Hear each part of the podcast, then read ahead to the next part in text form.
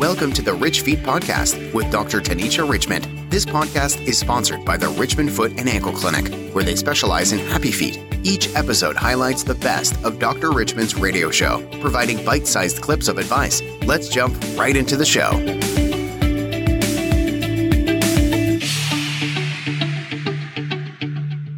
As we are here at the Real Rhythm, and you know what day it is, we are excited to always have with us, and we've had a little over eight years now. Wow. Dr. Tanisha Richmond, Richmond Foot and Ankle Clinic. How are you, Doc? Blessed and highly favored and breathing on my own today. And that is a blessing. that is a blessing. breathing on my own. And and we know you're always stepping in the name of love, right? Yes, ma'am. Step, Yes, step, ma'am. step. Gotta step as long as I can.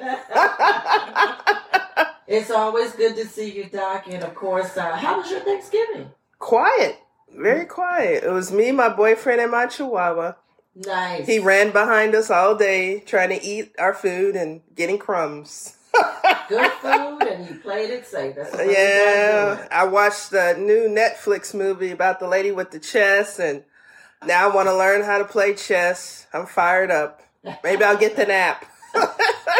Hopefully, that's something to come really soon. You're gonna have some time, as we all will soon. You know, Yeah. We can uh, kind of get into things we haven't been able to get into before. Well, Doc, you know, each and every fourth Saturday, we're excited to have with you have you with us from 12 to 1 p.m. here on uh, Footsteps for Life, brought to you by Richmond Foot and Ankle Clinic. And you're located at 1323 West Dr. Martin Luther King Jr. Way, inside of the Dr. Charles R. Drew Health Center. And of course, you have a great topic for us today, but you've got a fabulous guest. Why don't you tell us Yes. about your guest? So I have Miss Angela Foxworth Everett, who resides from my hometown of Bogalusa, Louisiana, but she's lived in Columbus. How many years have you lived here now? I would say since 2012, so you know, eight years. She's a graduate of the historically black college University of Southern University. Oh, God. and she also is an AKA, and she is in all her pink and green today. But I brought my cousin on today because I wanted her to talk about politics. Angela is, she's gonna, I'm gonna let her speak and tell you all the different things she has done in politics.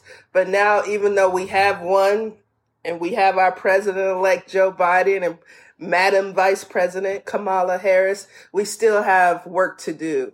And I wanted to bring Angela on to talk about the work we still have to do to make sure that Joe Biden and Kamala Harris can actually get things done when they get to the White House and to DC. Angela? Thank you so much for having me. Look, it is it is my pleasure. I've been doing this since 2008. In fact, Tanisha and I both have been doing it since 2008. She's definitely been a champion for the Obama Obama days. She yes. was, you know, holding it down. And so from that time until now, I always wanted to be a, a champion for the people. And I got that opportunity in 2010. I've worked as an organizer, I've worked as a event planner in the world of politics and fundraising, which is my favorite thing to do. And I really want to make sure that there are more minorities, more women in the world of um, fundraising when it comes to politics. Oftentimes, people are afraid of the fundraising part because there's an ask behind it. However, that is the most important thing in the world of politics. Fundraising. Fundraising. That is asking for the dollars, or better known as dialing for dollars. So, how do you approach fundraising? Or what makes you more effective than the other fundraisers? Well, you know, so you have to stand out. I mean, you know, and and then you have to have the courage to ask people. Uh-huh. You can't like pick and choose. You can't be afraid. You have to dive in and you have to ask everyone for that amount. And you can't be turned off by the word no because you're going to hear no often. Yes. But that no d- will definitely when you when you get that yes, that makes you feel a whole lot better. okay. so what can so tell us a little bit about yourself. How many different what campaigns have you worked over on over the years? I have worked for the Ohio Democratic Party. I've worked for the AFL CIO, one of the unions I have worked for AARP. I have worked for you name it, I've done it. Because there was no task that was too small for me to do. And you work for Elizabeth Warren, right? Oh, absolutely. Let me just say, I, I was my favorite campaign. Just almost a year ago, I was invited to come down to South Carolina and work on Senator Warren's presidential campaign as a regional political director. And uh, I had Congressman uh, Clyburn's district, which was like humongous. And it's like from Orangeburg, South Carolina, all the way to Beaufort, South Carolina. So mm-hmm. that was a lot of territory to cover. And it was it was an awesome experience because that was my first time traveling outside of Ohio doing politics. And South Carolina is one of the first in the South. South Carolina is one of the first in the South to actually determine who's going to be uh, president. Oh, they're the first primary? They're, they're one of the first primaries, like that looks like America. Oh, okay. So they turned Joe Biden's campaign around. Okay. South Carolina did that. And then from South Carolina, I, you know, of course, we had the stay at home order. So I came back to Ohio and I chilled out for a couple of months. And then I had the opportunity to register people to vote in Wisconsin. Uh-huh. And so I ran a voter registration drive in Beloit, Wisconsin, and in Milwaukee. And how many people you think you registered? I think that I personally probably registered about 2,000 people. Okay. And I, the thing about registering people to vote, the conversations were definitely interesting because I ran into a lot of people who were apathetic, who said that their vote didn't count. Yeah. And I was ecstatic on November the 3rd as I was watching the results in uh, Columbia, South Carolina, to see what I had told people that your vote does count. Does it because it does matter because they were counting votes, mm-hmm. and it was close. Yeah. And it was close, and it, it was very close. So all those people who, you know, told me, "Oh, my vote doesn't count," and I said it does. Yeah. And you know, I proved them right, and uh, we won Wisconsin. So I I'm grateful that you know I feel like my work, the work that we did with 360 Consulting and the outreach team that it definitely changed um, hearts and minds. And we brought Wisconsin home. So for that, I'm, I'm truly, truly uh, grateful. The thing also about it was that I was also the health and safety director for COVID. Uh-huh. And so thankfully, no one uh, got ill during that That's time. Awesome. Absolutely, because we were sanitizing everything hands laptops spraying everything you know we because the numbers in wisconsin were, were yeah, truly yeah, high. yeah they were pretty they're still pretty high aren't they? They are to the point i was like okay bless you. you. It's time for me to to move on because i felt like you know my work there was done and they was like so uh, angela you want to come to south carolina? I said i do i do and that's where you worked on Jamie Harrison's campaign. That's that's correct. That's so. Correct. What did you do when you worked on his campaign? So with his campaign, I was the advance team. and so I worked. I was a part of the coordinated campaign, and we had the opportunity to, you know, schedule events. Now, normally in the world of politics, they want a whole lot of people at events, but COVID made it different. So instead of having large turnouts, we wanted small crowds and we wanted to give the people that were running for office a platform or opportunity to talk. So we would have events outside because the weather was absolutely gorgeous down there. Mm-hmm. And where we would talk about, and then we would, you know, show it live on Facebook. And so I uh, actually would set up events with party chairs because we did all 46 counties. Also had the pleasure of driving the van and that was a pleasure. Yeah, that was a pleasure. How was that? You know what? I started requesting security. Really? Why? Because people would see, you know, the vans and they said all in for South Carolina. It had the Democratic logo. Uh-huh. And then we had the Jamie Harrison bus. Uh-huh. and people were, you know, doing things that weren't weren't nice. You know, we're driving and they would just cut off, cut right up, right so in like front of us. did out in Houston. Was that Houston or It was It somewhere, in Texas. They ran the people off the road, But tried to. That's correct. Similarly, but not as bad. So then we had, you know, protection. But I think what I what I enjoyed the most about that campaign was to see the faces of children. Yeah. And they would see that big bus roll in with Jamie Harrison's face on it. Oh man. And they would just, you know, start, you know, just smiling. And, it, Yeah. and just thinking about it just gives me chill bumps. And, you know, as uh, Jamie says, as we uh, dream, we breathe, as we hope, we breathe. It's it's one of those mottos down there in South Carolina, and that's something that I believe in. You know, Yeah. just as long as you have breath, you have hope. That's true. And so we didn't get it this time, but that does not mean that we that change won't come to South Carolina. Yeah. Actually, I'm listening to Barack Obama's book now. I'm just in the beginning. I think when he first, I think when he he ran for Senate and won right after he gave his speech. Mm-hmm. Well, actually, he's about to do his speech at the Democratic convention, mm-hmm. and I'm listening to how I didn't know he had lost. He lost a race, Yes. and then he, you know, he came back and ran, and he's talking about how you know they didn't think he could do it because of his name, Right.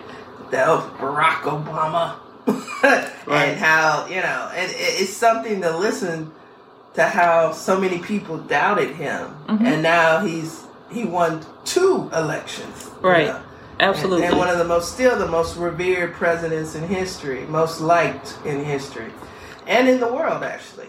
So- Absolutely. You know, I I tell people often that, you know, you have to give it your all when you're working on campaigns. Yeah, And so every night, even though my day was over, I was still thinking, you know, how can I ensure that I've given it my all and as well as to make sure that people understand the importance of this race. So for someone, say they're in high school, Mm-hmm. say they're in college, and they want to get into politics and fundraising and working campaigns, how do they get into that? Well, you know, regardless of your party affiliation, I say call your, you know, if you're a Democrat, call the Democratic Party office and say, hey, you know, I want to volunteer. Okay. I want to learn more. And if you're a Republican, do the same thing. Okay. Um, because, you know, it, it starts out, and, and also pay attention to civics. Civics. Yeah, civics. I don't know if they still teach that in school, but it is truly important. So they need to refresh up, refresh on their civics. So what do you mean, like laws and bills and Laws and bills, and just, you know, people just poli- how politics work? how politics work, you know, how a bill works. So, for instance, as we think about Georgia, because that's my, my next venture. Right now, I am uh, a part of a group called The Squad. And the squad includes Star Jones and four of the women, including myself. And so, what we're doing, and, and Star has what she calls the Brown Girls Initiative. And she is raising money. She raised $1.3 million for the Biden Harris campaign. Uh-huh. And now she's raising money for Warnock, Reverend Raphael Warnock, and Jon Ossoff. So what are they running for? They're running for the, the two Senate seats in Georgia. Right now, the, it's 48 49. For For the Democrats have 48 in the Senate, and the uh, Republicans have 49. And so, we so what we're doing is we need those two seats. yes. Can it now explain what the importance of us getting those two seats and what may happen to Biden Harris for the next four years if we don't win those two seats? So currently, what happens in the Senate is, unfortunately, with Mitch McConnell being the majority leader for the Senate, a lot of bills die. They call him the Grim Reaper. And so he is actually holding our fate in his hands. Now, the House, I'm going to use the stimulus bill. So the House passed a stimulus bill, another one, I think it was for $2.6 trillion. Unfortunately, Mitch McConnell has not brought it up and for the Senate to vote on it. He's holding it. Now we're doing it's it's Christmas time. It's the holiday season. You have people that are not working. You have people that are about to lose their the student loans forgiveness. They're getting ready to lose the protection for rent protection. The $600 extra unemployment is going to be lost. So a whole lot of things that are at stake and these are people's lives. This is not paper. This is this this is people's lives.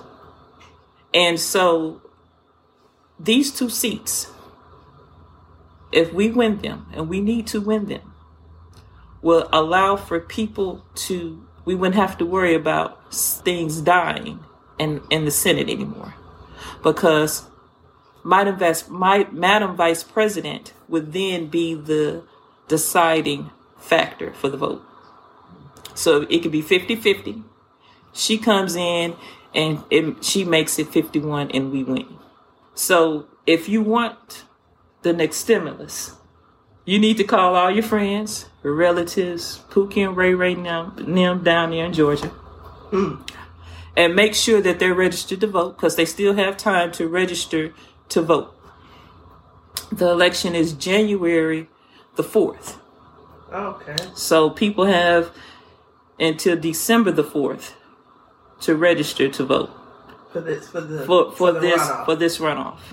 Okay. And it is tremendously important. I'm going to make sure that if people want to donate through the Brown Girls Initiative, I will we'll make sure that we get the link to you so that you can donate because what they need now is money. And then they are coordinating, you know, for people to knock doors, to send out texts, to make phone calls. Okay. And we also cannot stress the importance of people voting early. I think they have requested 800,000 absentee ballots. People need to make sure that they turn those in Manually. manually. Don't send it by mail. Don't send it by mail. Drop it off to the courthouse. Uh, because, you know, I don't know about everybody else, but I can tell you when they call that race on, finally called it on that Saturday, I think that was November the 6th or 7th, mm-hmm. I had peace. I was able For to. For a little while. Right, for a little while, we were able to sleep. Yeah. We were able to sleep. And it would even be better if we win those two se- seats because things would not sit. You know, we are a country of checks and balances, and our balances have not been checked in a long time. and so we need to we need to make sure that we get these two seats. So, okay, so to recap what you just said, Mhm. so people in Georgia can register to vote until what day? December the fourth. They can vote. Can they do this online, or they have to go down to the courthouse to register? To register, that is a good question. They should call their county board of elections to see if they can do that because it's really important that people register to vote. And what do they need? Just a plain ID, some form of ID. Some form of ID, and then probably they have to prove that they are a resident. That's another thing. You know, the laws for uh, registering to vote are different in all 50 states. And while I was in Wisconsin, I called us the um, Freedom Riders. We were the new Freedom Riders. Wow. because Wisconsin has some of the most difficult laws when it comes to registering to vote. Wow. And the outreach team, who, who I worked for at that time, we were the only ones that were out in swing states Uh-huh. registering people to vote. And then we were the only ones that were out canvassing after that during the pandemic. Okay. So okay, so they need to get registered. They Mhm. need to take proof of ID and like a light bill or water bill or A- something. absolutely, yep. Okay, then they register. Mhm. Then they can vote early. Yes, please vote they early. can vote absentee. Absolutely. Okay, and then they need to donate. Yes, they need to donate. And you said now, why do they need to donate to help pay? They need to. So what it what donating does is it helps you know fuel the campaign. Okay, So you know that's to pay people you know fifteen dollars an hour to knock doors because you know people need to make an income, okay, and so whatever the campaign costs are affiliated with, that's what the money goes to. okay. And and and again, if if these two people lose, then things like the Affordable Care Act could be in jeopardy again? Or they, I mean, they're slowly chipping away at the Affordable Right. Care Act. Actually, I'm just renewing my insurance, and it went up another two hundred dollars. Wow. And they're saying the cost is because of they they chipped out the mandate, took Right. the mandate away, which decreased people signing up. Yet people still are signing up. Right. A lot of people, millions of people, love the Affordable Care Act, but the Republicans are constantly trying to take it away and say it's horrible. Yet they have no replacement. Absolutely. So that is definitely one of the things that worries a lot of us at night. So that's one of the things that would be up in the air. We would possibly lose the um, Obamacare. The stimulus would be in jeopardy. All the things that we need as people, like everybody is not rich. What is it? One percent of Yeah. the population is rich. Amazon and them. Amazon and Netflix and those folks, Yeah. and we're not begrudging them. No, because they employ a lot of people. Absolutely. but you still have to think about the people who need. And there's a lot of people in need right now. yeah. Sometimes you're in need and you don't even know you're in need. Say And that. so Now that could be a repeat. Say that one more time. say time. that. Say that. sometimes, Somebody in the back pew needed to hear that. Can I get Some- an amen? sometimes you're in need and you don't know that you're in need. Yeah. And so that's the reason we're out here doing a pandemic, trying to make this happen because we want to see everyone succeed. And the government works for the people. And so I am going to end on Jamie Harrison's words While we breathe, we hope. And so I know that we can do this one more time. We can do this. And then I, I would say this that it is important. Every election is important. Not only your national or your federal, but your local, your state. Every time there's an election, I encourage people to go vote. There's no reason for you not to vote. You don't have an opinion if you don't vote. And if you can vote for those television shows, then you can vote for what makes your life tick in real life. Well, on that note, going to take a break and come back. When we come back, we'll be talking about amputation prevention in the African American community, Project AmpuStop, and some other projects that I'm working on. As well, I'm going to talk about my new clothing line I've created for Madam Vice President Kamala Harris, and of course, President Joe, Joe Biden. But we will be going to breaks, and we'll be, we'll be back shortly. 102.3. Yours truly, Sophia, in on the beautiful Saturday. Yes, that's right. Sophia. Good morning. How are you?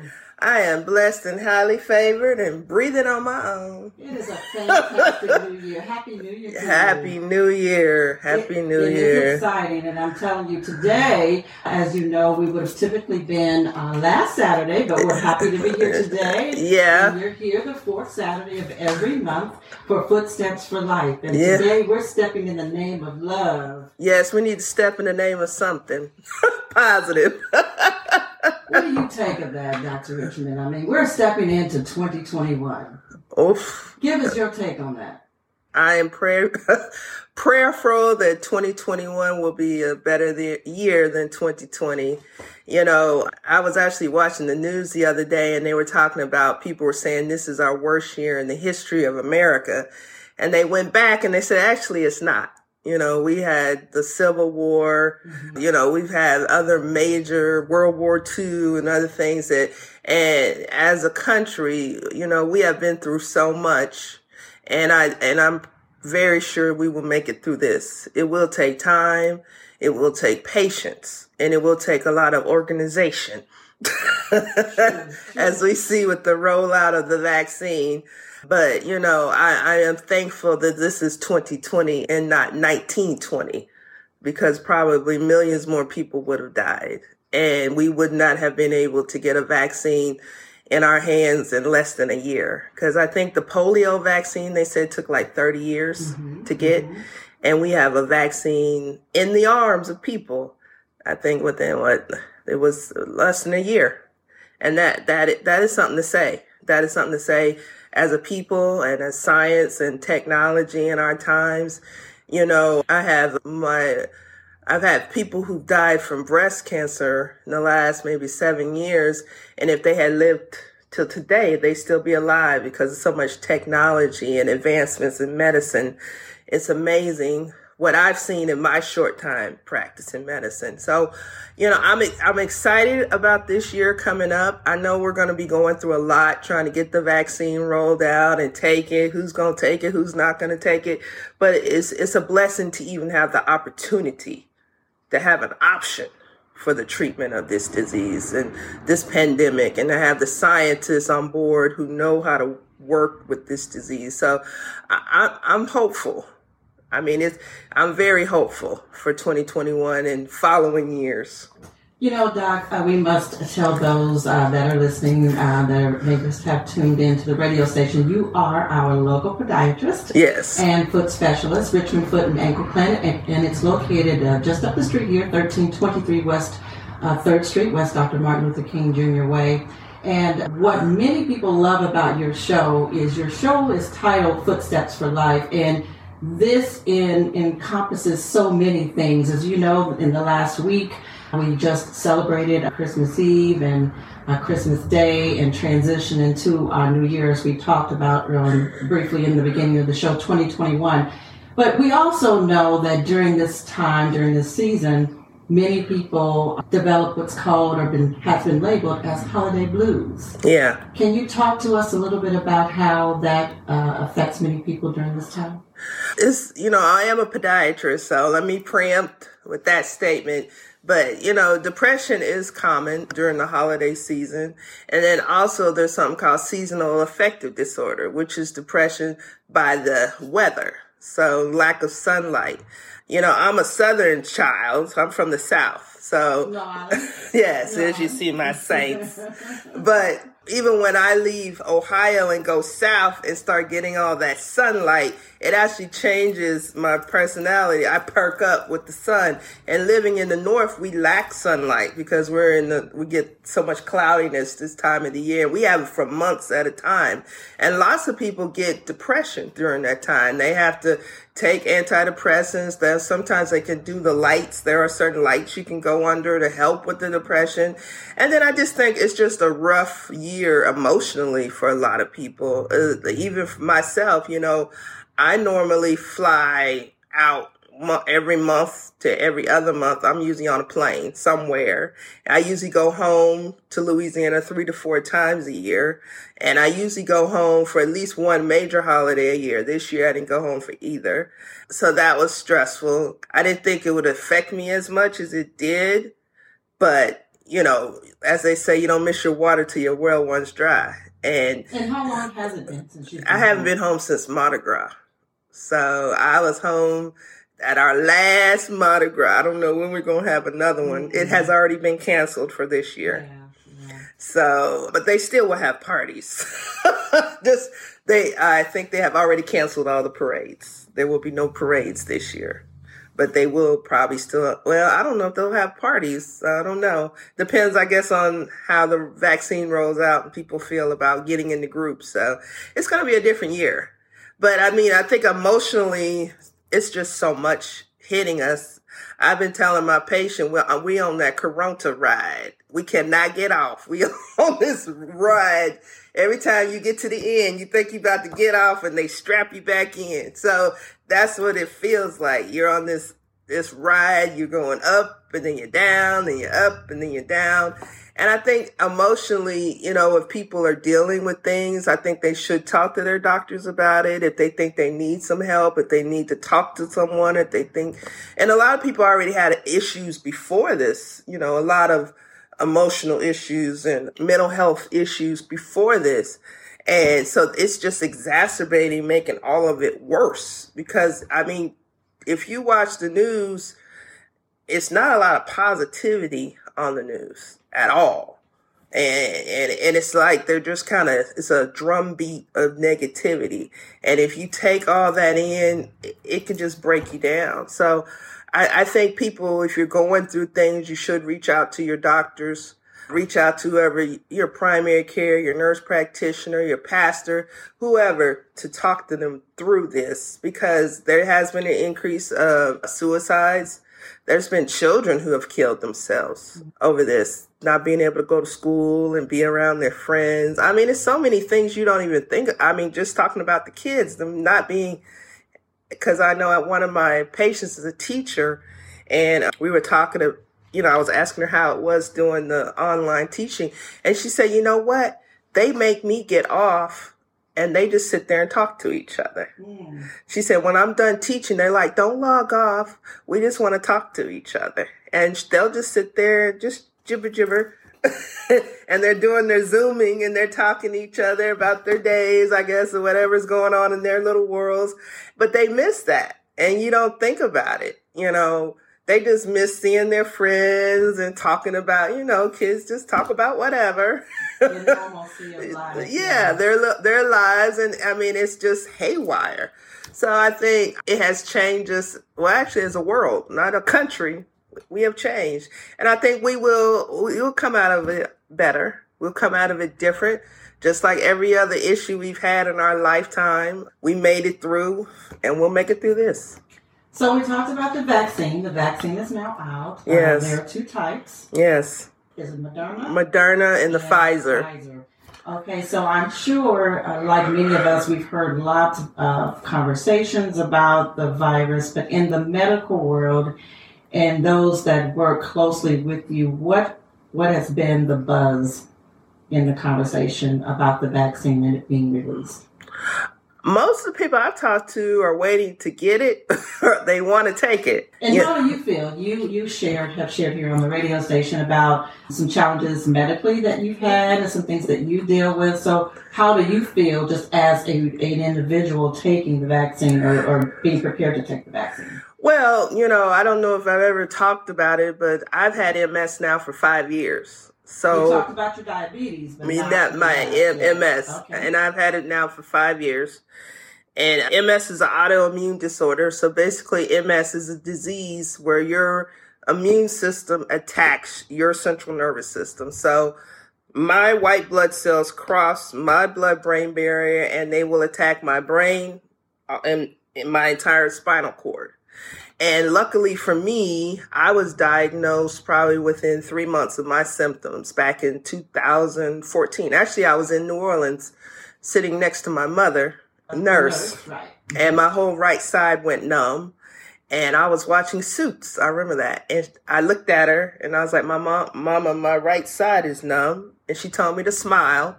And she's like, well, you're not having a stroke. Still, she told me, when you get back to Dayton, go see your doctor. I came back here. I saw, I was seeing Dr. Twyman. I saw him once. He sent me to a neurologist at the Valley, Miami Valley. He saw me once. He worked me up. He did all the testing for MS. And I came back that visit. He diagnosed me. I was on MS medicine within maybe two months after that. So I, it went quick. And then I was very blessed because my best friend, who is from Vidalia, Louisiana, is Not here. Vidalia, with a Vidalia onion. Yes, she's she uh, is African American, and I adopted her. And she is an MS specialist. Her brother died from MS. He actually passed from MS while she was in residency. And she confirmed my diagnosis. I started my MS medicine. I had a relapse probably within a month starting my first drug, and she made me switch to UC to her attending. And he's one of the best MS specialists in the world. And she trained under him. And then she went Five to Oregon. huh? mm-hmm. And she went to Oregon, did her fellowship, and now she's at Ochsner in New Orleans. But the reason I can't take the vaccine is because the MS drugs that we take, it affects our immune system. So it makes those white blood cells not work. So they have not studied people like us. There's other people who take immunosuppressants like rheumatoid patients, people with irritable bowel, like Crohn's disease, some of the, like the eczema drugs, a lot of the autoimmune disorder drugs.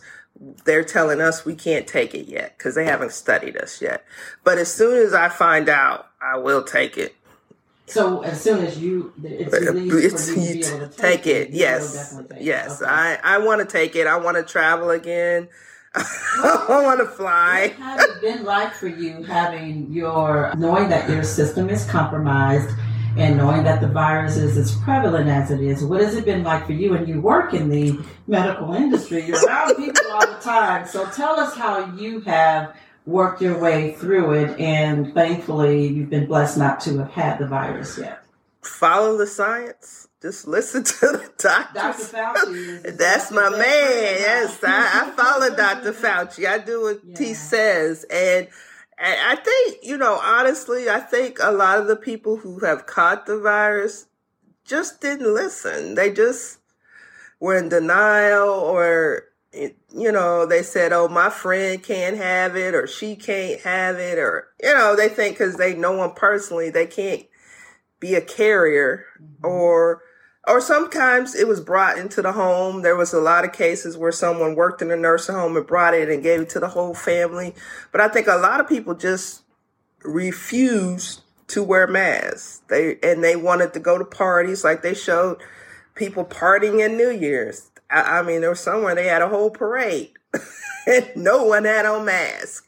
So I think it's still a lot of denial, even though people see it. They still, there's so much stuff on the internet and they're saying the vaccine could make you sterile and the vaccine got chips in it. And I'm like, I, t- I tell people all the time, do you carry a cell phone?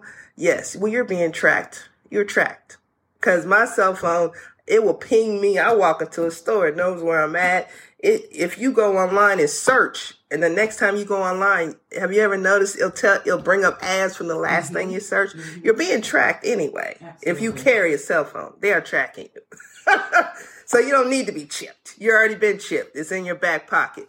But I think a lot of people are so much into still denial of this disease. And fortunately for me, I know it's real because my family owns a funeral home. And when I talk to my dad, it's always how many COVID people have you buried? Oh, I did a couple this week. so, and my brother, he's a mortician and he, he's upset because they're not giving the, the vaccine to morticians. And I never really thought about it until he said it. Cause he's like, you know, we're going into the hospitals.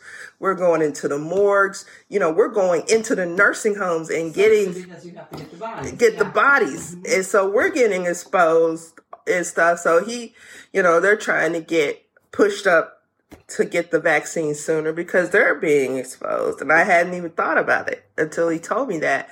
So, but I know it's real and I believe it's real. And I think the fear has kept me healthy because when I go out, I have my mask on. I do go out to eat, but I always, you know, I make sure, even if I can get the one gap, I try to get an extra gap of space and I take my mask off to eat. And as soon as we leave, I put my mask back on and, you know, but I, I think fear has kept me alive and following rules has kept me alive. Yes, yes. And as we get into, or we're in the midst of, of winter, a lot of people want to know, you know, how do I best take care of my feet? With New Year, uh, the New Year coming in, a lot of people are in the gyms or in the fitness centers and working out and have these New Year's resolutions to lose weight and to get in shape and to get physically fit. And they don't necessarily look at the feet as something that they need to get prepared for because they're working out and putting that pressure on their feet. So during this season, what should we be doing for our feet? Obviously, coming to you so you can examine our feet and let us know how we're doing. But what consciously, what should we do? We be doing about our feet? Well, you're probably gonna, because people are probably going from inactivity to activity, so they haven't really been working out or doing anything for the last few And months. mention winter, our feet are a little drier. Yeah. Yeah. And, and then they're gonna decide they're gonna start running and walking and deadlifting weight and doing different things. So they may start to accrue a lot of different kinds of tendonitis. So like mm-hmm. Achilles tendonitis, plantar fasciitis, maybe pulling things, stretching things out of whack that hasn't been used in a long time.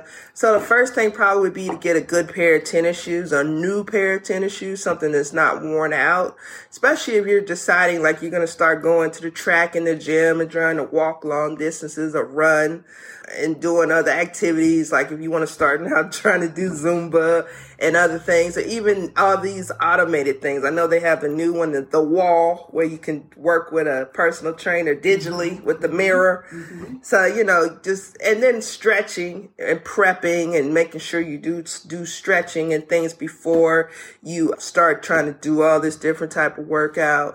Keep yourself hydrated you know, things of that nature. And then, of course, your skin. This is wintertime. And I always tell people just lotion up during the winter months because your skin, we're pulling all the moisture out of our skin because of the heat. Because we're inside, we're in low humidity, and we just dry out in the winter. And I, and in the winter months, I just pretty much just use plain old Vaseline and cocoa butter. I just lump it on and I just don't put it between your toes, but you just lump it on to and keep explain to us, if you will, Dr. Richmond, why we don't put that between. So, because when you put your shoes on, the toes close up and they don't breathe, so it stays moist and wet, and then fungus and bacteria move in. Usually, athlete's foot. and there's some. It's so a, want to prevent that. And it's a particular bacteria that likes to live in there, and it turns everything green, and mm-hmm. it, it doesn't smell good at all. so yeah, so yeah, and then but lately I've been treating some really bad cases of athlete's foot. What do you attribute that to? I don't know. Well, the number one reason or the number one preceding reason usually they just got out of prison. They usually mm. uh, just recently got out of prison, and and, and it's usually about 75% of the time they had just got out and it's and it's because they're using communal bathrooms. So you have to think about when you, if you went to college or you remember gym, it was 10, 20 people in the shower together. You don't know the cleanliness of people. And then in the prison system, I don't know how clean those bathrooms are, but there's so many people going in and out of the showers. They're just, it's like a cesspool of bacteria and fungus. So I see that, I see some horrific athlete's foot from usually men who've come just gotten out of prison. And usually those people require oral antibiotics, antibiotics by mouth, topicals, sometimes some betadine, foot soaks, and some some patients, I think one or two I've actually tried to send to infectious disease because they may need IV antibiotics because their athlete's foot got so bad. so I've seen some bad cases of it. So, what should the signs be, or we should be looking for? Is it so much the smell? Is it just just the way they feel? Maybe dry, a little crusty. So. All of them.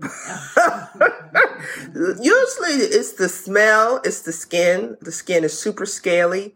If they look between their toes, it may be raw. It may be like white, raw. It could be draining, and lots of times it could be green in there. That's a particular bacteria that's called Pseudomonas. It's a very stinky bacteria. Mm-hmm. And what's it called again? Pseudomonas. Pseudomonas. And it okay. requires a specific antibiotic that we have to put you on. And generally, for anything well out of the ordinary, especially interdigital tinea, athlete's foot between the toes, I always like to culture it and see exactly what's living there and then I can um, put them on antibiotics to make sure I can kill it or antivirals. I mean antifungals. So, but I had one gentleman. His feet were brown, but it, his skin had turned black around the athlete's foot, the top of his feet, between his toes, because it had been, it had turned chronic. And he's like, "Well, when my feet gonna turn back normal?" I said, "I don't know." it's gonna be a while. First, let's get rid of the infection. Then you may or may not turn back because it's been so chronic and it's been going on so long. The skin has been traumatized by the infection. So it may or may not turn back to normal color. You know, Doc, there may be individuals out there that say, you know what, I don't necessarily have any problems with my feet right now. They feel good. You know, I, I walk uh, on my feet with no, you know, given pain, but isn't it at some point, would you suggest an evaluation, maybe to just come and see you and say, let me just evaluate your feet to see what's going on here, if there may be any potential problems, and maybe even come and you can talk a little bit about your foot spa that you have on site as well. Well, I wouldn't necessarily say everyone should come to see me. I would say more of the high risk people, like people like, so all diabetics should see me at least once a year. People with renal disease, people on dialysis should see me. People on blood thinners most definitely should see me. They should not be trimming their nails or calluses people with any kind of major health problems. So people with a lot of swelling in their feet or legs, people who have something called lymphedema. So lymphedema is you see the people with the huge swollen legs. Sometimes one leg may be bigger than the other. So those kind of people with chronic conditions, they should see me especially. And then as far as other people, if you're young and you're healthy and you're not having any problems, I wouldn't necessarily say you need to come see me. You may want to try some over the counter products and if it's not helping your issue, then come see me, especially like with heel pain, Achilles tendonitis, that's inflammation of the tendon in the back of your heel, or, and then also with children. So if you're having a child that's complaining of pain, especially if, or they're complaining uh, pain, or if they're delayed in walking. So if you're seeing them having problems with walking, they're stumbling, or they're not meeting their milestones as far as walking, or they're walking funny, especially like if they're walking is you say something like a toe walker and those are kids who literally walk on their toes their heels don't touch the ground. There is surgery for that because there may be their achilles tendon is so tight it can't touch the ground. And then i have a lot of children with flat feet. So in the african american community I would say probably 80% of black people have flat feet. I don't see a whole lot of arches in African Americans. I don't have, I have flat feet. So, and it doesn't mean necessarily that you will have foot pain, but some people do. And I've actually had children. I had a young girl maybe a couple weeks ago she has severe flat feet. I mean, her, what we call pronated, she was almost walking on her ankles and she was only like 10 or 11. So I suggested in her case to send her for surgery. There is a surgery that can be done up to the age of 18 to give you an internal orthotic. And it's basically, it's a, called an MBA implant. They put it in the ankle joint and it gives you an arch internally and it can be done up to the age of 18. And I always advise that, especially if they're already having chronic pain, because after 18 we our bones ossify, which means they get hard mm-hmm. and you can't tolerate it anymore. And I've seen so many adults that I wish if they had been seen as children and they could have had that procedure. Because when you're an adult, really all you can do is put them in orthotics. You can put them in what's something called Richie braces, which are custom braces that kind of lock the ankle. But as a child, it could be fixed. And I always use the, well, I always think about, what's her name? Spike Lee. Because he has severe pigeon toe. And I wish he could have seen a podiatrist. And maybe that could have been fixed or braced straight. Because he walks, he's, he has severe, he's a severe pigeon toe walker, in toe walker. Mm-hmm. So, like the orthotic, and do you find with those, I mean, it can correct and even essentially help a lot of people, but they just don't want to go that extra mile to get the orthotics for their shoes. Well, I think Scholl, Dr. Scholl has done a great job with marketing this new company, this new chain of orthotics I see on TV. They're doing a great job of marketing. I don't think podiatrists people know what we do, but you know, people look more for convenience so they can just go to Walmart, stand on this little machine and pops out some orthotics. And um, then they'll try them. Then they'll come to me and they'll say, I tried it, didn't work. And then I give them mine and most of the time they work. Mm-hmm. So it, it's, it's, most of it is the, the mechanics of the orthotic there's something called biomechanics that we had to learn in podiatry school, which is basically the mechanical way the human body works and the three, it was very technical, but it's all the three dimensions of how we move. And the orthotics help control that and control motion. And it's kind of like a car. You know how if one tire goes low, the car doesn't ride right? Same thing with your feet. If your feet are off, you don't walk right. And it can go all the way up to your to your uh, jaw if your feet are off or if your knees off or if your your hips off. So it throws everything out of whack. And lots of times people come to me, they'll get the orthotics. And then if those don't work, I can send you out for customs. Customs usually bill out at 400. Mine, I sell over the counter are 30 because they are over the counter and they're not custom. But I wear them in my shoes and I'm fine. Actually, the customs haven't worked as well for me.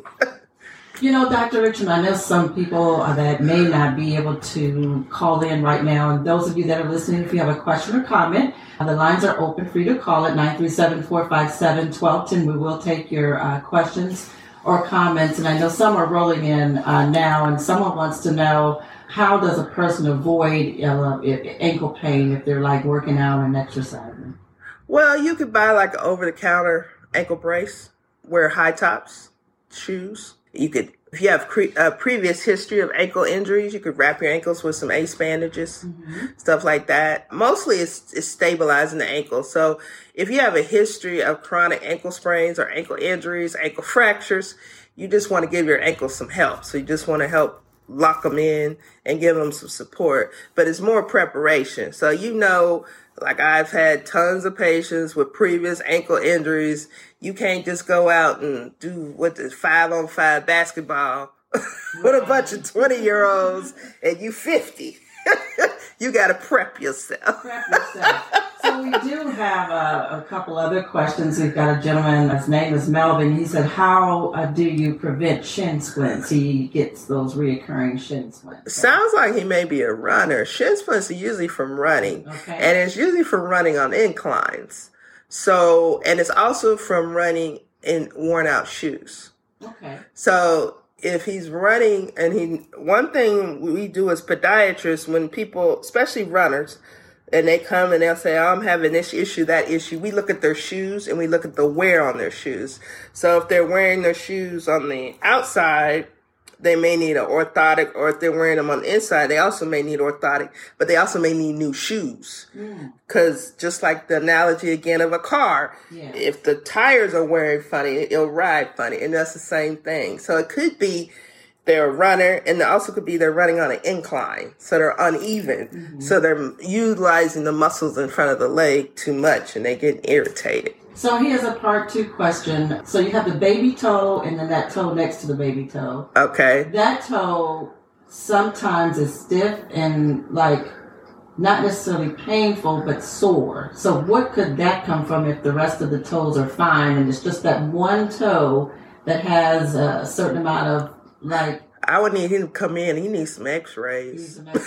is it possible it could be sprained or? It's possible, but I don't know. Usually the toes that hurt. one toe that hurts. And it's not the baby toe because you can kind of understand the baby. Well, toe. usually the first and the fifth toe get hit the most, so they usually get stubbed or hit so or broken. It's not the baby toe though, and it's the one next to it. What do you attribute that to? Maybe arthritis, maybe trauma. And one toe. Uh huh. Or it could be something called neuropathy. So I would have to know the type of pain because there's different types of pain. So there's numbness, tingling, burning. Mm-hmm. That's nerve pain. Okay. Then there's aching, throbbing. That's musculoskeletal pain. So if a person tells me their left fourth pinky toe hurts and it burns, it could be coming from their lower back. They could have a compression of the nerves in their lower back. That would affect their toe? Mm-hmm because the spine is a breaker box. You have to, when you look at the spine, it's a breaker box to the human body. So say if I have a compressed nerve in my neck, my hand will go numb. If I have a compressed nerve in my lower back, my feet will go numb. Mm-hmm. So, and then if they tell me specifically which toe it is, the the nerves have dermatomes, so they run like a highway. So we can say, oh, your left fourth toe, well, that's L four, that's S five, that's that specific nerve that's irritated. Mm-hmm. So then that's a when you need to see. I would refer them out probably for a spine spine referral and get their back worked up, get some spinal X rays, have them see a spine specialist where they get spinal x-rays and a possible MRI to check them for a compressed nerve or bulging disc or something in their lower back. Okay, interesting. Well, Doc, we're going to take a short uh, break, and then when we come back, we'll take a few more questions, and then we'll take any callers that may be on the line at 937-457-1210. It's 1235. We're here with Dr. Tanisha Richmond. She is generally here on the fourth Saturday of every month, and today she's here for her show, which would have been last Saturday. So she is here to answer all of your questions concerning the feet. Give us a call if you have a question or comment, 937-457-1210.